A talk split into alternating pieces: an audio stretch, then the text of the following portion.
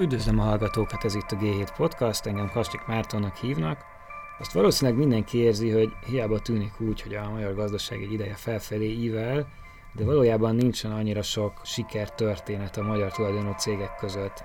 De miért van ez, és baj ez egyáltalán? Ezzel foglalkozott az április közepén tartott Magyar Vállalatok 2030 konferencia, aminek egyik ötletgazdája Szendrői Gábor a mai vendégem. A másik ötletgazda a videótonos Lakatos Péter egyébként már tavaly járt nálunk. Szendrői Gábor vállalati tranzakciós tanácsadó, a Concord MB Partners ügyvezető partnere. Egy kicsit beszéljünk arról, hogy mi is az a vállalati tranzakciós tanácsadás, és te hogyan kerültél bele. Jó napot kívánok! Köszönöm szépen, hogy itt lehetek. A vállalati tranzakciós tanácsadás keretében mi tanácsadóként szereplünk. Tulajdonképpen összefoglalóan két szolgáltatásunk van, vagy cég tulajdonosokat képviselünk abban, hogy a cégeiket eladják, vagy pedig cég vásárlókat képviselünk abban, hogy cégeket vásárolhassanak. És aztán ehhez kapcsolódóan vannak értékelési szolgáltatásaink, meg felkészítési szolgáltatásaink, külön szolgáltatásaink, az egyik anyavállalatunkkal, a Concord értékpapírral együtt csinálunk, amikor tőzsdei bevezetést kell csinálni, de tulajdonképpen ezek mind valamilyen módon cég eladáshoz vagy cég vásárláshoz kapcsolódnak. Ezért egyébként kifizet, tehát a vevő vagy az eladó? Vagy Mindig az ügyfeleink fizetnek, nagyobb tranzakcióban egyébként mind az eladónak, mind a vevőnek van képviselője, úgyhogy ez ilyen szempontból velünk szoktak viccelődni, hogy, hogy nekünk végül is teljesen mindegy, hogy merre megy a világ, eladások, meg vételek mindig vannak, esetleg különféle árazásokon, és ráadásul minden egyes tranzakcióban jó esetben duplikálódik ez a szerep. Egyébként régebben úgy volt, hogy, hogy azért főként eladó oldali megbízásaink voltak, tehát 70-80 százalékban, ez mostanra eléggé kiegyenlítődött, tehát ilyen szempontból vagy, vagy az egyik, vagy a másik szokott minket fizetni. Na jó, akkor térjünk rá a cégekre. Van ma Magyarországon cégregiszter szerint nagyjából 100 ezer cég. Ebből, hogyha az ember különböző mutatókkal rászűr, akkor kiderül, hogy több tízezernyi az valójában nem is folytat semmilyen tevékenységet. Viszont mennyi olyan cég van, ami nektek, mint tranzakcióként potenciálisan érdekes lehet? Hány darab? Mi ezt eléggé aktívan évek óta elemezzük és kutatjuk. Mi úgy tartjuk, hogy az a cég darabszám, ami mondjuk számunkra, mint potenciális tranzakció érdekes, vagy tranzakció képes cég érdekes, az kb. 2000 cég lehet. Mi ott szoktuk meghúzni a határt, hogy ezek azok a cégek, akik kb. 100 millió forintnak megfelelő adózás utáni eredménnyel rendelkeznek. Ennek a 2000-nek praktikusan a fele külföldi tulajdonban van, a fele pedig magánszemély tulajdonában van, ez 99,5%-ban hazai magánszemély tulajdonában vannak. Azt eh, kell, hogy mondjam, ez az ezer, ezres szám, ez sokszor felmerül, hogy sok vagy kevése. Mi azt gondoljuk, hogy ez üdítően sok. Például, hogyha valamiféle benchmarkot keresünk, akkor azt tudom mondani, hogy a 70-es években Amerikában összesen 4000 olyan cég volt, amelyik körülbelül ilyen, ott akkor EBITDA-ra néztük, egy millió dolláros EBITDA fölött rendelkezett. Most én ezt tudom, hogy ez egy, hogy ez egy másik ország másik dollárja volt, mint ami, ami van, de azért ez, ez, ez nagyságrendileg mutatja, hogy egy fejlődésben lévő országban ez, ez nem kicsi szám. De hogyha mondjuk Németországgal hasonlítjuk össze, ami ugye Magyarországnak eléggé viszonyítási pont most, már csak a gazdasági kapcsolatok miatt is, ott, ott mekkora ez a ott Mittelstandnak hívják ezt, nem? Ott több ezresre veszik a Mittelstandnak a számát, azt hiszem talán, hogyha jól emlékszem, akkor 4-5 ezres számokat is szoktak mondani, de hát ha meg azt veszik, hogy Németország lakosságban is hatszor több, akkor igazándiból nem vagyunk nagyon messze. Aha, és ez ilyen challenge hasonló számok, azok hogy néznek ki? Ezt most pontosan nem kutattuk, azt tudom mondani, hogy ott a hazai tulajdonban lévő cégeknek a, a, a százalékos darabszáma az valószínűleg magasabb, mint amit, mint amit Magyarországon találunk, illetve azt is lehet mondani, hogy, hogy azért ez a, ez a 100 milliós adózás utáni eredmény, ami, mit tudom én, 250-300 milliós ebidát hoz, Ebben azért mi azt szoktuk látni, azt talán te is tudod, hogy mi minden évben megcsináljuk a top 100 magyar cégnek a listáját. Teljes részletességgel mi nem adunk ki, a, a Forbes kiad értékeket, mi, mi csak kategóriákat, tehát méretkategóriákat adunk. Azért azt kell, hogy mondjam, hogy Magyarországon azért a jelentősen az alja felé húz még a top 100-nak is a, a mérete, Csehországban és, és Lengyelországban jóval méretesebb magáncégek vannak. Ugye, ha vesszük a, a figyelő top 200-at, ami, ami összeönti ezeket a cégeket, és árbavétel alapon néz, hát azért a magyar tulajdonú cégek, azoknak nagy nehézség a top 50-be bekerülni. Éppen mostanság már egy-kettő a videótonnal az élen benne van, de mondjuk 3-4 éve, azt hiszem a videóton is csak a 78 volt. Tehát itt egy olyan probléma, vagy egy olyan helyzet van, hogy a számosság az viszonylag jelentős, de az egyenkénti méret azért az jelentősen eltér a csehországi és a lengyelországi pírektől. És mi történt ezekkel a cégekkel? Tehát nem, nem csak az, hogy a számuk hogyan változott, hanem az eredményességük, meg a hatékonyságuk, mondjuk így a rendszerváltástól mostanáig. Azt kell látni ezekről a cégekről, hogy ezeknek a történetük tulajdonképpen mindegyiknek nagyon kevés kivétellel nem több, mint a rendszerváltoztatás óta eltelt mondjuk azt 30 év. Csináltunk tavaly szeptemberben egy kutatást, amivel azt hiszem, hogy tematizáltunk egy, egy érdekes dolgot, amikor ma visszagondolnak még akár a gazdaság szereplői is 30 évvel ezelőtti eseményekre, akkor valószínűleg mind, sok mindenkinek, vagy majdnem mindenkinek az a percepciója, hogy a privatizációt a külföldi cégek csinálták meg. A rendszerváltoztatáskor úgy fordultunk rá a gazdaságra, hogy 1250 darab állami vállalatból lett valamiféle gazdasági vállalati egység, erre viszonylag pontos számok vannak, és aztán elég kalandos körülmények között hivatalosan nem nagyon lehet találni kutatható adatbázis, kalandos körülmények között az ember találhat egy, egy elég jó Excel adatbázist, ami nincsen lehivatkozva, hogy ki hogy hozta létre, de az a lényeg, hogy ebből az 1250 cégből 1100-ra találhatók tranzakciós adatok. Ez alapján mi azt láttuk, hogy a vélhető közhiedelemmel vagy közvélekedéssel ellentétben 700 céget már rendszerváltoztatáskor is magánszemélyek vásároltak meg. Ennek körülbelül a felét a cégekben regnáló menedzsmentek, és a másik felét az addigra valamilyen vagyont így, meg úgy, meg amúgy összehozó, de nem a céghez kapcsolódó magánszemélyek vásároltak. Tehát van egy, indultunk rendszerváltoztatáskor egy 700-as privát cégpullal, azt az elemzést, hogy ezekkel pontosan mi történt, ezt éppen most csinálja egy bankárképzőben képzésen résztvevő mentoráltam. Az első eredmények alapján ennek ugye föntről megy lefele, tehát már a, a top 300-at már, már kollégám leelemezte, ebből is már csak 25%-os a, a túlélési ráta, és pár százalékos a jelentős vállalatok közé emelkedett cégek, vagy, vagy jelentős vállalatok között megmaradt cégeknek az aránya. Tehát tulajdonképpen az az ezer cég, amiről mi beszélünk, mint ma jelentősebb magyar nagyvállalat, ezeknek a legnagyobb része valamilyen alapon egy új kezdeményezés volt a 90-es években.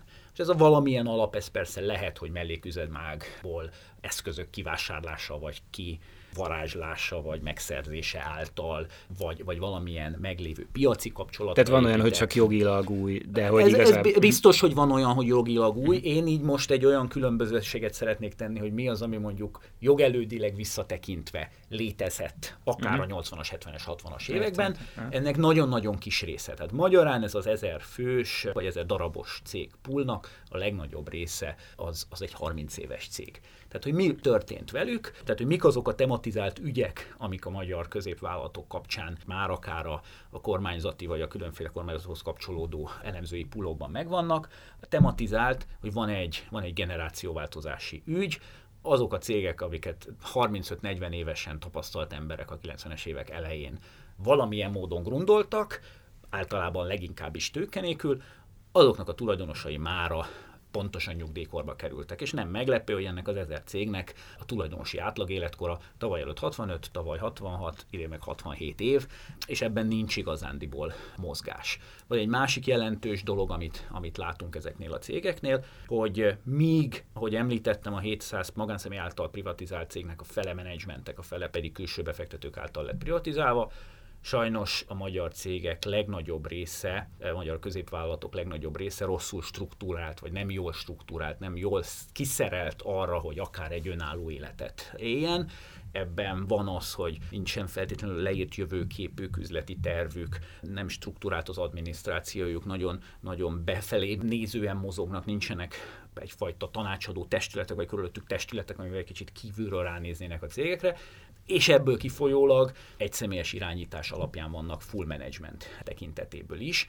Így aztán nehéz egy, egy 65-70 éves embernek a jövőjét ennek a cégnek jól megcsinálni. Van az a hatékonyság probléma, ami régebb óta tematizált, hiszem 2008-ban a, a Kilábalás című anyagban Orbán Krisztiánék tematizálták, hogy háromszoros különbség van a, a személyre vetített hozzáadott értékben a Magyarországon működő külföldi és Magyarországon működő belföldi cégek között. Ez a különbség jóval kisebb, mint Lengyelországban és Csehországban is. Tehát, hogy vannak ezek a tematizált ügyek és, és problémák, minden mellett persze, azért nagyon sok, nagyon sok sikertörténet is van, és ezekről a sikertörténetekről ráadásul viszonylag, viszonylag keveset beszélünk. Saját okaik vannak ezeknek a vállalkozóknak, hogy miért jó az nekik, hogyha a saját üzleti körükön, vagy a, vagy a beszállítói és vevői körökön túl azért igyekeznek, igyekeznek ott így elbújva az ország bármely szegletében maguknak, maguknak működni. Na igen, ez az, hogy sok cég Magyarországon úgy éli meg, hogy önmagában létezni is egy siker, hogy így kihozni nullára vagy a dolgokat, és gondolom ebben a számottevő ezer cégben is azért találni talán ilyeneket.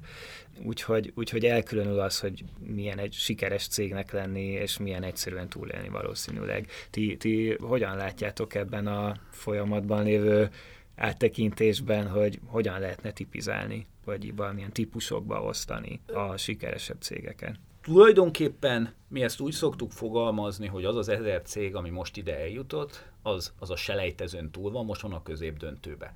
És amit te, amit te kérdezel, az talán tulajdonképpen arról szól, hogy ki az, és hogyan lehet a, a döntőbe jutni. És ennek van, van két-három eleme.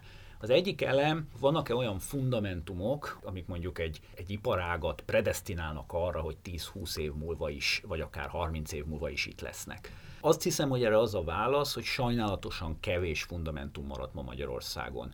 Vannak iparágak, hát mindjárt a legtipikusabb vagy triviálisabb az ingatlan biznisz. Talán nem véletlen az, hogyha valaki megcsinálna azt az elemzést, hogy az utóbbi 10-20 évben a, a top 10 vagy 20 leggazdagabb embernek a, mi az iparága, az egyre inkább konvergál a, a real estate irányba. Nem véletlen, aki itt él, az jobban tudja kitalálni, hogy hogy lesznek a nagy real estate trendek. Tehát az egy olyan fundamentum, hogy nem, nem lebontható egy, egy ország geográfiai helyétől. Ugyanígy a föld és a mezőgazdaság az ehhez kapcsolódik. Érdekes módon egyébként azt találtuk, hogy a mezőgazdaságban nem állunk rosszabbul, mint a, a többi környező ország. Viszonylag jelentős számú komoly cég is kialakult. Az oligarchikus viszonyok azok sokkal kevésbé jellemzőek, mint ahogy így a, alulról. Eh, mint ha ránézünk a földtulajdonnak a De még az se igaz, hát ránézünk, hogyha ránézünk a földtulajdon koncentráció, akkor azt látjuk, hogy oligarchikus kezekben lehet 150 ezer hektár most 4,5-5 millió hektár van, tehát, mm. tehát arányaiban a mezőgazdaságban mi, mi 4-500 komolyabb magánvállalkozásról tudunk, akik ragyogóan elélnek azon uh-huh, túl, uh-huh. Hogy, hogy, hogy egyes oligarchák hogyan és mit csinálnak a földterületen.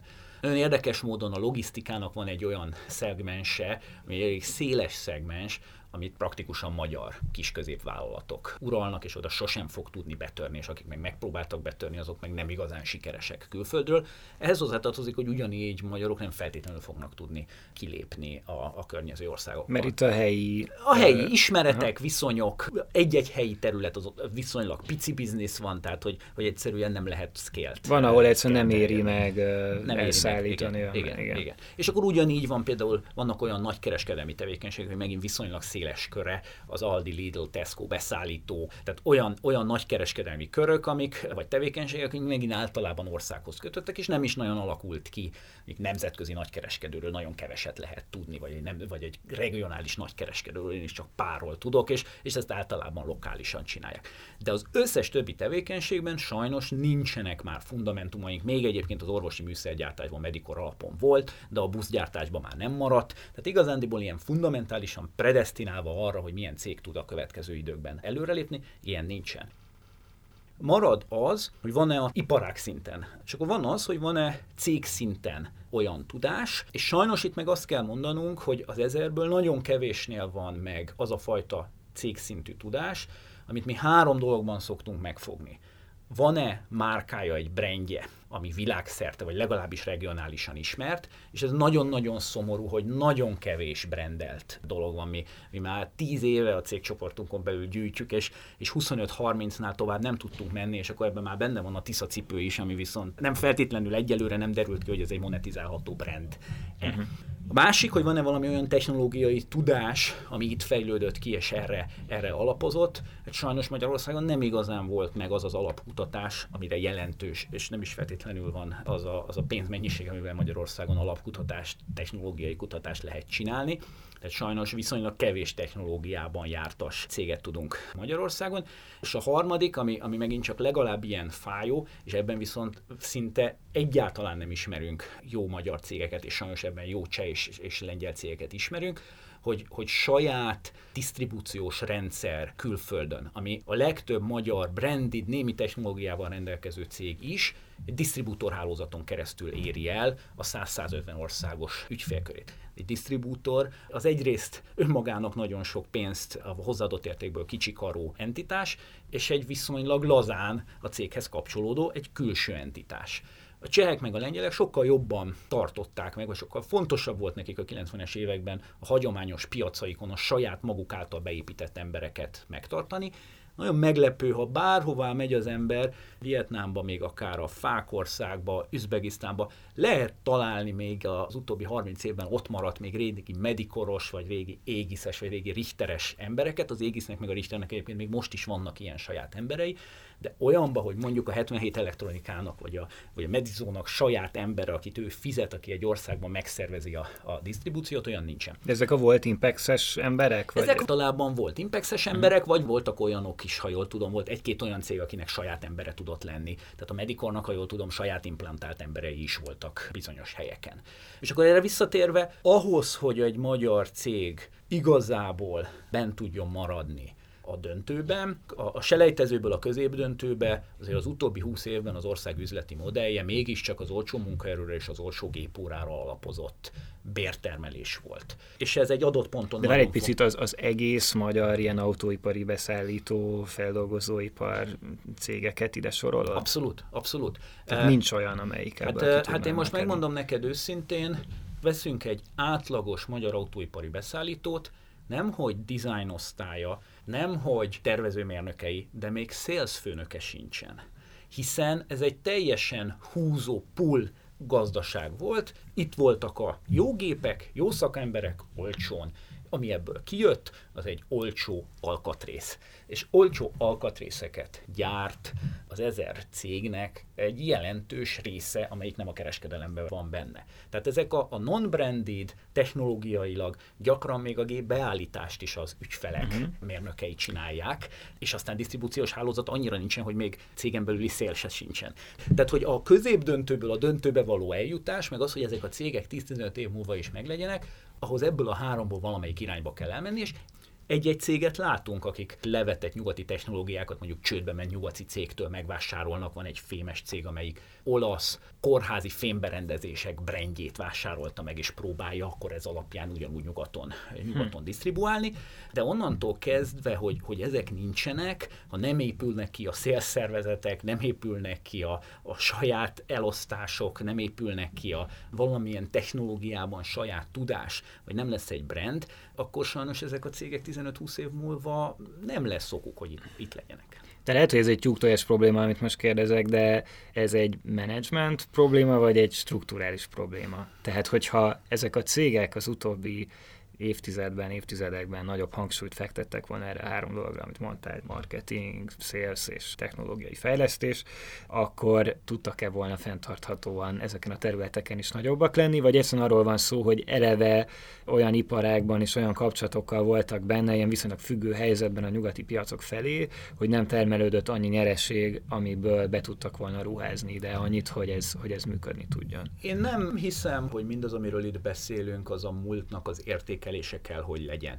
És ezért próbáljuk ezt a selejtező középdöntő döntő hasonlatot hozni. Ennek valószínűleg egy természetes fejlődésnek kell lenni. Most eljutottunk abba a világba, ahol ezt ki lehet mondani, és tematizálni lehet, hogy ez egy probléma, és aki ebbe előre akar lépni, annak mindenképpen ebbe az irányba kell lenni. Egy pillanatra visszalépve, Ez az utóbbi 5-8 évben nagyon erősen fejlődött. A válság az Magyarországot jó oldalon abban segítette, hogy ha most praktikusan azt mondjuk, a német gazdaság közelebb húzta magához az ellátási láncát. Csehország és Magyarország mind a kettő teljes GDP-jének 40% fölötti mértékben van kereskedelmi kapcsolatban Németországgal. Magyarán praktikusan minden második magyar termék, ami Magyarországon létrejön, az valahogy export vagy import irányban Németországban megfordul. Ez nagyon szerencsés, ez elindított minket ebbe az útba. Ezeknek a cégeknek ez óriási tőkeakkumulációs lehetőséget hoz. Ha ma ezt a tőkét mindenki real estate teszi, akkor onnantól kezdve tíz év múlva vissza fogunk nézni, hogy azt mondjuk, hogy ez egy, ez egy elszalasztott lehetőség volt. Van egy olyan probléma persze, hogy 68-70 évesen nem biztos, hogy egy eh, tulajdonos ebben már be fog ruházni. Tehát innentől kezdve ez a dolog egy ilyen az Excel szerint cirkuláris referencia, tehát egy visszahajtó dolog lesz, mert igen, ma megvan az a tőke akkumuláció ezekben a cégekben, nem feltétlenül a nyelvtudás, nem feltétlenül a strukturális tudás, tehát, tehát vannak problémák. Én most látok olyan embereket, akik most fiatal befektetőként átvesznek ilyen cégeket, és azok el fognak tudni indulni ezen az úton. Ez a mikrokérdés. A makrokérdés az az, hogy ez megint csak, ez nehéz úgy kimondani, hogy valamiféle bírálatot ne fogalmazzunk meg egyfajta makropolitikát vagy makrogazdaságpolitikát csinálók irányába, de elgondolkodtató az, hogy még én jó pár direkt Suzuki beszállítót ismerek, praktikusan nem ismerek Audi és Mercedes beszállítót.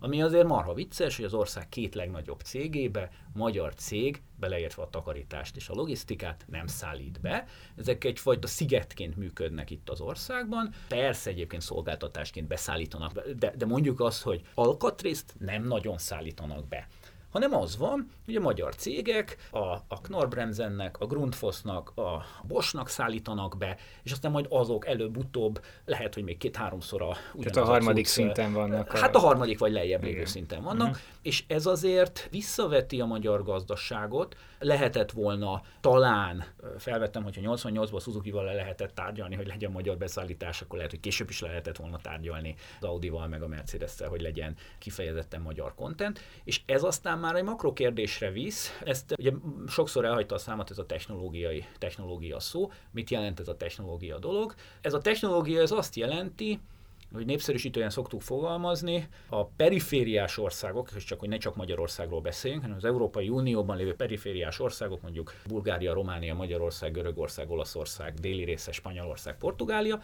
megelégedtek azzal, hogy az Európai Uniós támogatások, meg, a, meg egyáltalán a belépés érdekében feladják a piacaikat, Cserébe a kínaiak nem is léptek sehova, de a piacaikat egy nagyon erős technológiai transfer csere alap, alapján adták föl. Én csak arra szeretnék mindenkit emlékeztetni, hogy arról nem vitatkozunk, hogy hogy jutott el a Huawei oda, ahova eljutott. A BHG a Fehérvári útról sehova nem jutott technológia alapon, a Huawei, ami valószínűleg rosszabb volt, Magyarország exportált cipőgyártó gépet Kínába 89-90-ben. Most, és aztán utána három év múlva az a kínai olcsó cipő tönkretette a magyar cipőipart. Tehát ez a dolog már ott elkezdődött. A Huawei nem azon vitatkozunk, hogy hogy lett a világ vezető technológiai cége, hanem arról vitatkozunk, hogy van-e backdoor a Huawei technológiákban. De uh-huh. az, hogy ők hogy tettek szert arra a technológiára. Magyarországon meg hogy nem tett senki szert erre a technológiára, de még egyszer nem Magyarországot, hanem a perifériát mondjuk. Ez egy magasabb szintű politikai, meg gazdaságpolitikai kérdés, hogy érdeke kor Európának, perifériás Európát nem elengedni így. Mert ez mindenhol probléma lesz, hogyha ez, a, ez az olcsó munkaerő, olcsó gépidő nem lesz meg 10-15 év múlva, és nem találjuk ki, hogy hogy lesz brandre, Egyébként Dél-Koreát is mondhatjuk, Samsungtól kezdve az autóipar, stb. Hát nem lesz brandi, technológia alapú, saját szélszképesség alapú iparunk, akkor, akkor gazdaságilag itt nem leszünk jobb helyzetben, mint a Middle Income Trap-ben nagyon erősen beleesett Görögország, Dél-Olaszország és, és Spanyolország. Na igen, de most Európában ugye egyre többet van arról szó, hogy most már a németek is elkezdtek abba belenyugodni, hogy szükség van ilyen, ilyen championokra, ilyen bajnokokra, hogy a saját gazdaságon belül ezért próbálnak ugye ilyen mindenféle nagyvállalati fúziókat is előidézni, meg iparpolitikát csinálni, Németországban korábban ott ugye elég liberális szellem volt, ez így nem fért volna bele, és hát ők talán úgy állnak ehhez hozzá, nem? Most nyilván ez az ő ilyen mag európai hozzáállásuk, hogy hát Európa egy nagy közös piac, és hát itt nyilván egy, egy más pályán játszanak a cégek, mint mondjuk Kínában, ahol ugye megvan a saját szabályozás, de hogy Európában nem engedhették volna a perifériának, hogy úgy ki tudják kerülni a játékszabályokat, mint ahogy a kínaiak megtették. Ebben benne van az is, hogy nagyon-nagyon naív volt a hozzáállás a Kínával való politikába. Látom, értem és tudom, hogy a németek keresik a saját iparpolitikájukat, valahogy ehhez csatlakozni kellene, és ebben Nekünk van egy olyan intézményi, intézményi gondolatunk, hogy lesz egy éles technológiai divide a nyugati világban és a, és a keleti világban működő technológiákban, és ebben nem fog működni az, hogy Magyarország lesz itt a közvetítő kapocs, és kokom listán vagy belül vagy, vagy kívül vagy. Ezen valószínűleg nekünk is sokat kellene tennünk, hogy érdemes legyen minket belülre fogni, és, és sokat kell kampányolni, hogy ez ne csak németországi iparpolitika, hanem egy valódi európai iparpolitika legyen, ahol a kor ez tényleg bevonja technológiai fejlesztés és transfer irányba a perifériát is. És akkor ezen belül egy külön ügyünk, hogy akkor ezen belül kellene maradni, mert itt valószínűleg nem lesz az a, az a szuperpozíció, hogy, hogy mind a két oldal felé tudunk menni, egy technológia le van zárva, akkor akkor csak az egyik oldalán lehet lenni. Az Európai Uniós támogatásokat ugye Magyarországon nagyon nagy hangsúlyt fektetett a kormány arra, hogy nem mindenféle marginális ügyekbe menjen ez a pénz, mint mit tudom én, kultúra, meg fenntarthatóság, meg ilyenek, hanem gazdaságfejlesztésre menjen. És ezért a cégek nem kis részben technológiát vásároltak nyugatról. És ez hogyan jött be? Azért, amikor arról beszélünk, hogy technológiát vásárolt, amikor én arról beszélek, hogy technológia, akkor az egyfajta képességről beszélek, vagy valamiféle olyan IP-síthető, tehát intellectual property védelem alá eső dologról, ami aztán végül is egyfajta termékben vagy megoldásban szerepel. Az, hogy magyar cégek EU-s pénzen vásároltak jó német vagy akár japán forgácsológépeket, azért ez egy kicsit, amit, amit még egyszer mondom, van olyan eset, amikor nem is tudnak maguk beállítani, hanem az vevőik jönnek és beállítják nekik, hogy aztán tényleg azt csinálja meg olyan pontossággal, ahogy kell. Ezt azért én nem nevezném technológiának. Tehát megveszik a vasat, de... Megveszik a vasat, ugye így lesz olcsó a gépóra. És pont ti írtátok meg azt, hogy Ráadásul ebben még volt egy, volt egy olyan csavar is, hogy nem csak, hogy persze, hogy az Európai Uniós támogatásból a magyar cégek gépet vettek, de ugye egyrészt német cégektől vették a gépet, tehát ennek a, a pénznek a, a gépvásárlási része az egyből visszaszállt a, a német ipar felé. Másrészt pedig nagyon sokszor azt látjuk, hogy az ügyfelek azok pontosan tudják, hogy egy-egy gépnek mondjuk a 30-40-50 százaléka, esetleg még 70 százaléka ingyen pénzből lett vásárolva. Az ingyen pénzre eső amortizációt nagyon sokszor leverik az ügyfeleken. Tehát tulajdonképpen pici túlzásra azt lehet mondani, hogy az Európai Uniós támogatás az a német exportot segítette, mert bizonyos része az alkatrészeknek jelentősen olcsóbb volt, mint ahogy egyébként lett volna. Megint csak nincsen baj, csak ugye ennek van vége. Tehát ehhez tartozott még egy olcsó és szakképzett munkaerő. De ezen túl kell látni, mert az olcsó szakképzett munkaerő, meg az olcsó gépek, amikor nincsen hozzáadott érték, akkor az pont a middle income trap széléig viszel téged, és aztán utána nincsen, nincsen tovább. Az a kérdés, hogy mi az az üzleti modell, ami alapján tovább van. Sajnos az a tanulság, hogy nincsenek, tehát fundamentumok igazándiból, mert honnan is lennének, maguk a cégek erre, erre tudnának áldozni, lehetne egyfajta módon ilyen makro támogatást is adni neki, de hát ez mindenképpen ki kell találni, hogyan tovább. Ez most téma Magyarországon, de a cégek szempontjából nézve hogyan működne jól egy ilyen kutatásfejlesztési ökoszisztéma Magyarországon? Én erre nem tudom a választ. Messze nem volt az a célunk, amikor ezzel az utóbbi egy évben elkezdtünk foglalkozni, és szerveztük ezt a konferenciát, hogy, hogy meg tudjuk találni a választ. Azt kell, hogy mondjam, még az előzőhöz úgy még egy zárásként, hogy mi azt reméltük, hogy ha nem is találunk iparági fundamentumot, talán le tudunk a sikeres cégek példáját megnézve vagy lelemezve, le tudunk általános következtetéseket vonni, hogy mit kell tenni. Sajnos ez sem sikerült. Például a 77 elektronikának a története, hogy nagyon-nagyon ügyesen rátaláltak valamire, ami másfél évig még annak idején kokomlistás volt, ebből aztán sikerült egy olyan alapjövedelmet csinálni, amiből aztán mentek tovább, és, és van száz mérnökük, hogy ezek ilyen mind, mind nagyon-nagyon jó történetek. Én nem tudom, hogy a, vagy, vagy ezzel nem foglalkoztunk eddig, hogy hogyan kellene a kutatási fejlesztési tevékenységet csinálni. Valószínűleg az, hogy koncentrálva, valószínűleg rájönni arra, hogy ha valamit csinálunk, az csak nagyon-nagyon koncentráltan lehet. Van a busz kérdés, elektromos busz. Többen megpróbáltak, és többen eljutottak oda, hogy van három elektromos buszuk. De hogyha tudjuk azt, hogy a 77 elektronikánál egy nagyon modern, de egy, egy viszonylag kicsi, vagy közgazdászként azt tudom mondani, hogy így, így, így át tudom fogni technológiát, százan kutatnak és fejlesztenek, akkor egy buszt, amit tizen se tudunk körbefogni, akkor azt lehet, hogy ezren kellene, hogy kutassanak és fejlesztenek. Tehát, hogyha Magyarország tényleg elektromos buszt akar csinálni, akkor az akkor fog működni, lehet ezt elektromos kukásautónak vagy elektromos kamionnak tenni, hogyha van valahol, aki megfinanszíroz ezer mérnököt, aki csak azt rajzolja. Mert nem az a kérdés, hogy tudsz egy busz csinálni, ami A-ból B-be mondjuk az lehetőleg csak három kilométer el tudjon menni, hanem az a kérdés, hogy hogy lesz az a 1800 millió sornyi használati utasítás, működési szabályzat, hogy nem fog, amikor helyre megy lerohadni. Hát, hogyha olyan buszt tudsz csak csinálni, ami fölmegy a hegyen és megáll, az nem működik. Tehát, hogy az valószínűleg igaz, hogyha ez nincsen koncentrálva, akkor ebből nagyon-nagyon nehéz lesz a sok-sok kis felmerülő ötletet megvalósítani. Hát igen, de valami ilyesmi irányba akarna, persze kicsit homályos, hogy igazából mit akar csinálni az Innovációs Technológiai Minisztérium, de hogy ez így, ez így, ez úgy gyakran előjön legalábbis hivatkozási alapként. Most nyilván sokan kritizálják ezt az átalakítását a kutatóhálózatnak, hogy gyakorlatilag a, a tudás termelés és fenntartása válik nehézé, hogyha mindig csak az aktuális fejlesztési feladatokra próbál koncentrálni a,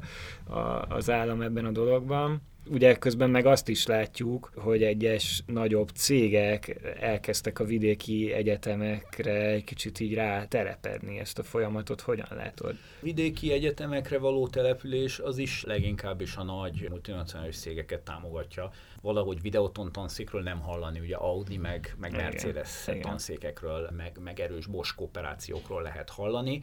Ez megint egy, egy méretkérdés. Ez visszavisz ahhoz a beszélgetés elején folytatott elmélkedéshez, hogy azért még akármennyire is számosságban viszonylag sokan vannak a magyar cégek, méretben viszonylag picik. Ez a, egyébként a Nemzeti Banknak is a 350 pontos kiáltványában szerepel, hogy nagyon szétaprózódott a, a magyar iparági struktúra nagyon sok iparágban, tehát magyarán subscale kicsi cégek mivel a 90-es elején mindenki tőkehiányos állapotban kezdett, ezért tőkehiányosan viszonylag kicsik voltak a belépési korlátok, tehát tőkehiányosan viszonylag sokan tudtak belépni, és még sokan tudnak még mindig valamilyen szinten vegetálni, megélni, meg, megjelenni.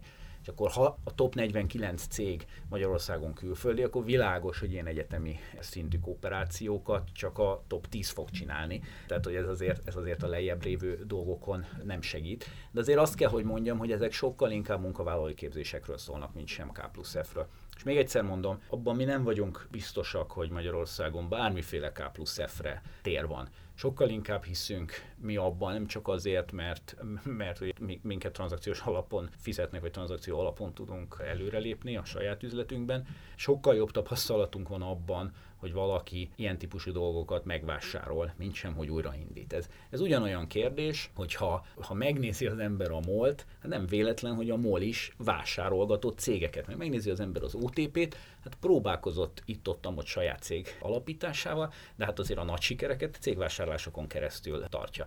Tehát azért azt hiszem, hogy ez nem véletlen, hogy amikor én arról beszéltem, hogy három dolgot látunk, hogy cégeknek érdemes lenne tenni, abban nem tettem bele, hogy hajrá előle K plusz csináljanak. Én azt gondolom, hogy a saját pénzükért sokkal nagyobb valószínűséggel tudnak kis alelemeket valahol megvásárolni és tovább működtetni, semmint hogy valami óriási dologba K plusz F oldalon bele, belerongyolni, aztán utána elbukni vele. Ez egy kicsit olyan, mint, a, mint azért a, a mi környezetünkben az M&A-ek sikere, az egy sokkal nagyobb százalék, mint a mi környezetünkben a startupok realizációs sikerrátája. Rosszul sikerült m a nagy általánosságban azt mondják, hogy a, hogy a, hogy a tranzakcióknak a fele az értékromboló, Szerintem a magyar környezetben ez jóval-jóval kisebb, kisebb a számosság is, éppen ezért én azt gondolom, hogy ebben még lehetne előrelépni, aztán végképp kisebb ez a nemzetközi területen is. Igaz ugyan, hogyha nincsenek jól struktúrálva a magyar cégek, akkor persze nagyon nehéz egy külföldi cég tulajdont menedzselni. Ez ugye visszavezet minket az alap problémára. Én évtizedek óta hallgatom a magyar gazdaságpolitika mindenkori felelőseitől és beszélő fejeitől, hogy ugye a KKV-kat kell segíteni abból, amit ti mondtok, szerintem abból is egy picit az jön ki, hogy valamilyen módon a magyar iparpolitikának az ilyen egy szinten nagyobb cégekre kellene talán koncentrálni, mert önmagában azzal, hogy a KKV-kat segítjük, akkor azzal kimarad egy lépcsőfok gyakorlatilag az iparpolitikában.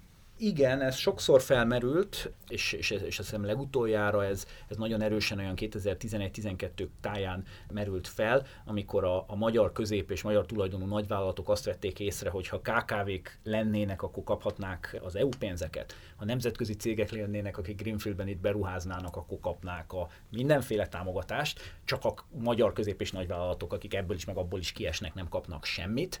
Akkor elkezdte a kormányzat ezeket a speciális kormányzati támogatásokkal létrejött programokat, és ebből viszonylag sokan ebből kapott a, akár a Videoton is, a Transit csoport is, a Vajda papír is, tehát hogy ilyen jellegű pénzügyi támogatásokban ők is részesültek, és ez sokszor nagyon jól is sült el. Létre is jöttek akár még Greenfield beruházások is, például egy óriási szerszámgyár Miskolcon, de ezen túl mi nem fogalmaztunk meg jelentős szükségét annak, hogy valamilyen módon ezek a cégek támogatva legyenek.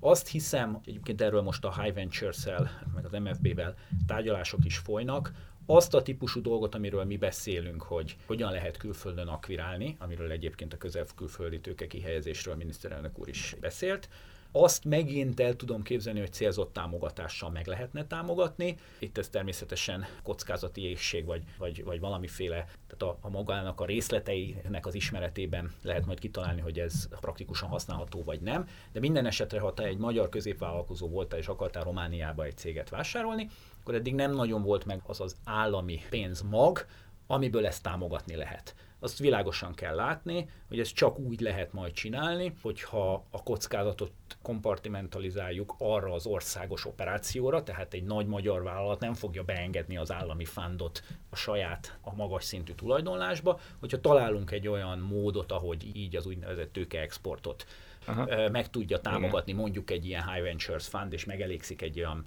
8-10 százalékos megtérüléssel, és ezt azért csinálja, hogy, hogy ezt a fajta kilépést, közel-külföldre kilépést. Ez egyébként egy jó irány szerinted? Ez egy, ez egy jó irány, ha és amennyiben azok a cég struktúrák, akik ezt bevállalják, azok képesek egy ilyennek a menedzselésére. Én azt hiszem, hogy vannak bőven az országban, akik ezt már majd fogják tudni csinálni. Ez egy olyan jellegű támogatás, aminek szerintem az Európai Uniós elvekbe is bele kell férnie, és a másik oldalról előre vihetik a magyar középvállalati szférát.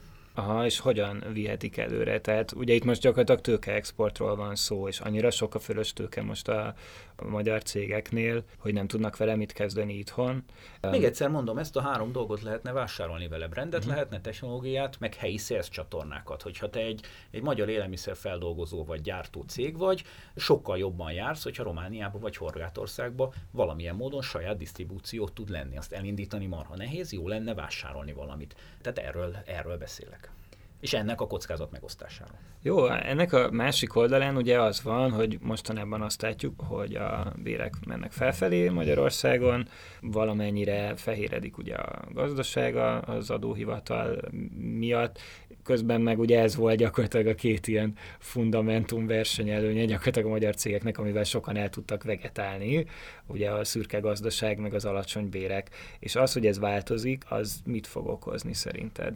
Hát pontosan ez fogja okozni, hogy feljebb kell tudni lépni a magasabb hozzáadott értékű termelés irányába. De lesz meg... egy ilyen nagyobb selejtezős hullám most? nem azok között, akik már a középmezőnyben vannak. Én azt hiszem, hogy akik most a középmezőnyben vannak, azoknak már van kellő profitabilitása ahhoz, hogy akár képesek legyenek automatizációba fektetni, akár képesek legyenek a munkaerő költségemelkedését kompenzálni, és nekik van meg az a történelmi hátterük, amivel ebben a magasabb hozzáadott értékű lépés irányába elmenjenek. Tehát nekik Azért ez a, csak jó lesz, hogy tisztul ez a piac. Csak, ez csak jó lesz, hogy tisztul a piac, de nem itt fog tisztulni, hanem az alatta lévő szegmensekben. Engedd meg, hogy azt a kis statisztikát megosszam veled meg itt a hallgatókkal, hogy azért itt volt egy, egy nagyon-nagyon-nagyon erős, különösen euróban, 2010 és 2015 között volt egy nagyon erős elértékelenedése a, a magyar béreknek arról nem nagyon szokás beszélni. 2010 és 15-16 között volt egy átlagos 4,5 százalékos forint gyengülés, és egy 0 százalékos bérinfláció. Tehát 2015-ben egy tranzakció kapcsán egy befektetői meetingen láttam megdöbbenve azt, mivel ráadásul ez egy olyan, olyan ügyletünk volt, ahol párhuzamosan magyar és román céltársaságok irányába ment a, a mi külföldi ügyfelünk, 2015. decemberére oda jutottunk, hogy euróban a magyar és a román teljes bérköltség az euróra megegyezett. Tehát azért, amikor arról beszélünk, hogy, hogy micsoda infláció van a bérekben, azt elfelejtsük mondani, hogy volt egy elképesztő állapot 2010 és 15 között, ahol a teljes magyar lakosság átlagban egy 4%-os reálbércsökkentést elfogadott. Hát igen, és azóta is inkább lefelé tendál, szóval... Hát vagy legalább, ne, hát azért inkább, inkább hát a forint. Ja, a forint, igen, tehát a forint az lefele tendál, viszont a, viszont a reálbérnövekedés mm-hmm. azt, azt mm-hmm. ugye, tehát, tehát most már azért jó pár éve reálbérnövekedésről beszélünk. Nem mondom, hogy ez nem üti a, a marginokat, de, de hát azért az is nemzetközi összehasonlításban is látszik, hogy sok esetben marginok is óriásiak, és még egyszer mondom, van ez a három szoros munkaerőhatékonysági különbség a magyar meg a, meg a nemzetközi cégek között, akik Magyarországon működnek. Tehát, hogyha ebben elindul a magyar vállalatok hatékonysága fölfele, akkor azért bőven van tér arra, hogy ők is kompenzálják a bérnövekedésnek a hatását. Tehát én azt gondolom, hogy hosszú gondolat sor végén összefoglalóan nem ebben az ezer cégben lesz a selejteződés, ezek már kiválasztottak, ezeknek mindenképpen a következő lépés az a magasabb hozzáadott értéknek a megkeresése. Ez már nem biztos, hogy egy 65-70 éves embernek a, a feladata lesz, és itt még nem látjuk pontosan, hogy mi az előrelépés. Ja igen, pont ez lett volna a következő kérdésem, hogy hol fognak kialakulni ezek az új menedzserek, akik majd ezt levezénylik, de akkor ezek szerint... Ez, e, hát látjátok. tulajdonképpen az olyan típusú szolgáltatóknak, mint mi, ez most a legnagyobb kihívása. Eladó cég az végtelen mennyiségű van. Ebből a kontingensből a következő három-öt évben, sajnos ezt mondom már két-három éve is, tehát mondhatnám a következő két évben, százasával kellene a tranzakcióknak megtörténnie. Jelenleg a Magyarországon úgy ilyen, ilyen 40-50 tranzakció történik meg, meg évente. Úgyhogy ez, ez még nem mutatja azt, hogy, hogy, hogy hol lesznek. Mi nagyon erősen dolgozunk azon, hogy a most visszatérve a beszélgetés legelejére, hogy minél több menedzsert találjunk és készítsünk fel arra, hogy a 700-ból a 350, amikor külső menedzserként, management by int, tehát külső menedzsmentként beszállva cégekbe vesz át. Ebben most egyre több tranzakciónk van, mindenkinek realizálnia kell, hogy a legvalószínűbb vevője egy átlagos magyar középnagyvállalatnak az egyfajta menedzser, aki, aki megszervezi, nem feltétlenül nagyon magas áron, de legalább megcsinálja azt a tranzakciót, amivel, amivel aztán utána ezt, ezt a plusz ihletet vagy, vagy kakaót beleteszi a, beleteszi a cégbe. Jó, beszéljünk egy picit az elefántról is a porcelánboltban, mert van Magyarországon egy rakás olyan cég is, ami iszonyatosan nagy profitrátában működik, viszont ezt nem annak köszönheti, hogy a piacon ért el nagy sikereket, hanem annak, hogy a tulajdonosi körük jó kapcsolatokat ápol a kormányzattal valamilyen szinten. És hogyan látod, hogy ezek a cégek hogyan különíthetőek el a többiből? Tehát például vannak-e olyan mutatók, amiből első ránézésre lehet látni, hogy ez egy, ez egy ilyen fajta ilyen kapcsolati alapon járadékszedő cég, vagy ezt inkább így a, az anekdótákban lehet csak kiolvasni? De amikor mi sikeres magyar közép- és nagyvállalatokról beszélünk, akkor az egyik legalapabb bizonyos iparágaktól eltekintve, mert vannak olyan iparágak, amik tudnak ragyogóan piacon működni, és még sincsen állami kitettségük. A kérdésre azt hiszem a legegyszerűbb válasz az az volna, hogyha tudnánk egy, egy-egy cégről megállapítani, hogy az árbevételének mekkora része származik valamiféle állami beszerzésből. Tipikusan, amikor mi magyar közép- és nagyvállalatokról beszélünk, vagy sikeres magyar közép- és nagyvállalatokról beszélünk, akkor olyan cégekről beszélünk, akik a szabad piacon, akkor ez a tradable sector, igazi versenyben szerepelnek, és igazi versenyben nyerik el a megbízásaikat, és ebből tipikusan az a tapasztalatunk, hogy ezeknek a cégeknek nulla vagy nagyon alacsony mértékű az állami bevétele. Nincs olyan statisztika, amivel állami bevételi százalékot tudsz nézni. Statisztika viszont van arról, hogy egy-egy cégnek mekkora az export árbevétele. A 77 elektronika bármennyire is egy csomó gépét vásárolják állami kórházak is, az egy teljesen ebbe a kategóriába eső cég, és nem véletlen, hogy az utóbbi hetekben több cikk is jelent meg róluk, hogy óriási növekedésük volt mondjuk már a 17-es évhez képest is, de a növekedés 100%-a exportból származik. Tehát azok a cégek, amikről mi beszélünk, azok egy-két iparáktól eltekintve, mert mondjuk a, az élelmiszer kiskereskedelemben nagyon nehéz export tevékenységről beszélni, de, de kivéve, hogyha gyanús dolgokról van Kivéve szó. természetesen, igen, aki áfázott, az a, arról vannak nagyon szép számok, hogy 2010 és 2013 között a, ezeknek az élelmiszeripari cégeknek, a kiskercégeknek a tevékenysége, különösen akik az ország szélén voltak, csodálatos export bővülést, majd, majd hirtelen export csökkenést mutattak.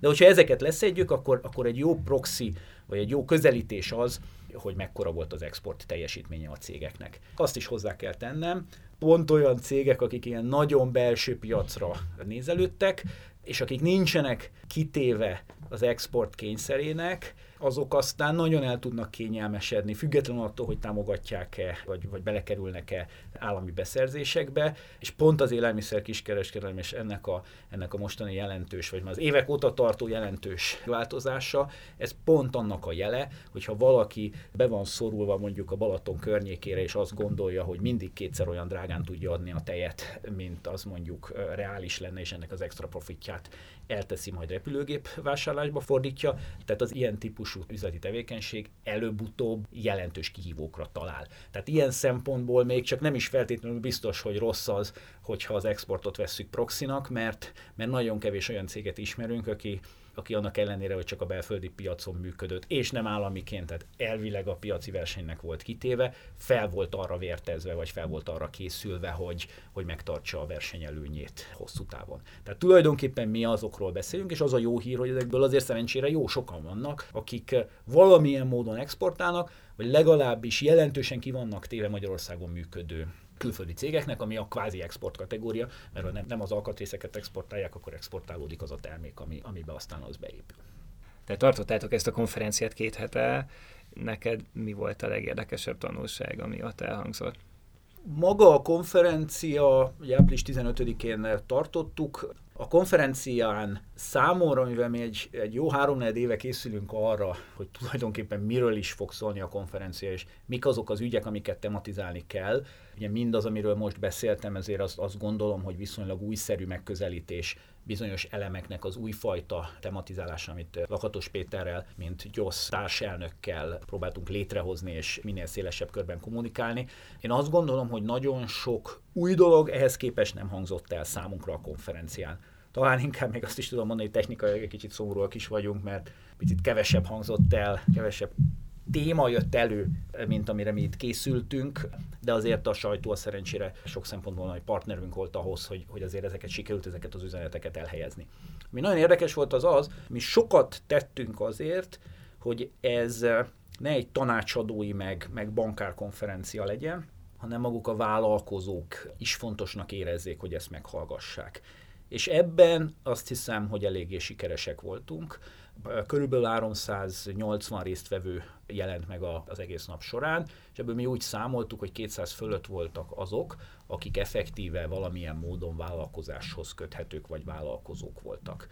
És az volt a nagyon érdekes, hogy sokan jelezték vissza azt, hogy igaz, hogy hosszú volt a program, de sikerült talán ügyesen megszerveznünk a viszonylag sok szünetet, meg egy olyan térben a Dunapalotában szerveztük, ahol kifejezetten rájátszottunk arra, hogy ez ne csak egy résztvételi lehetőség legyen, hanem egyfajta közösségépítési lehetőség legyen.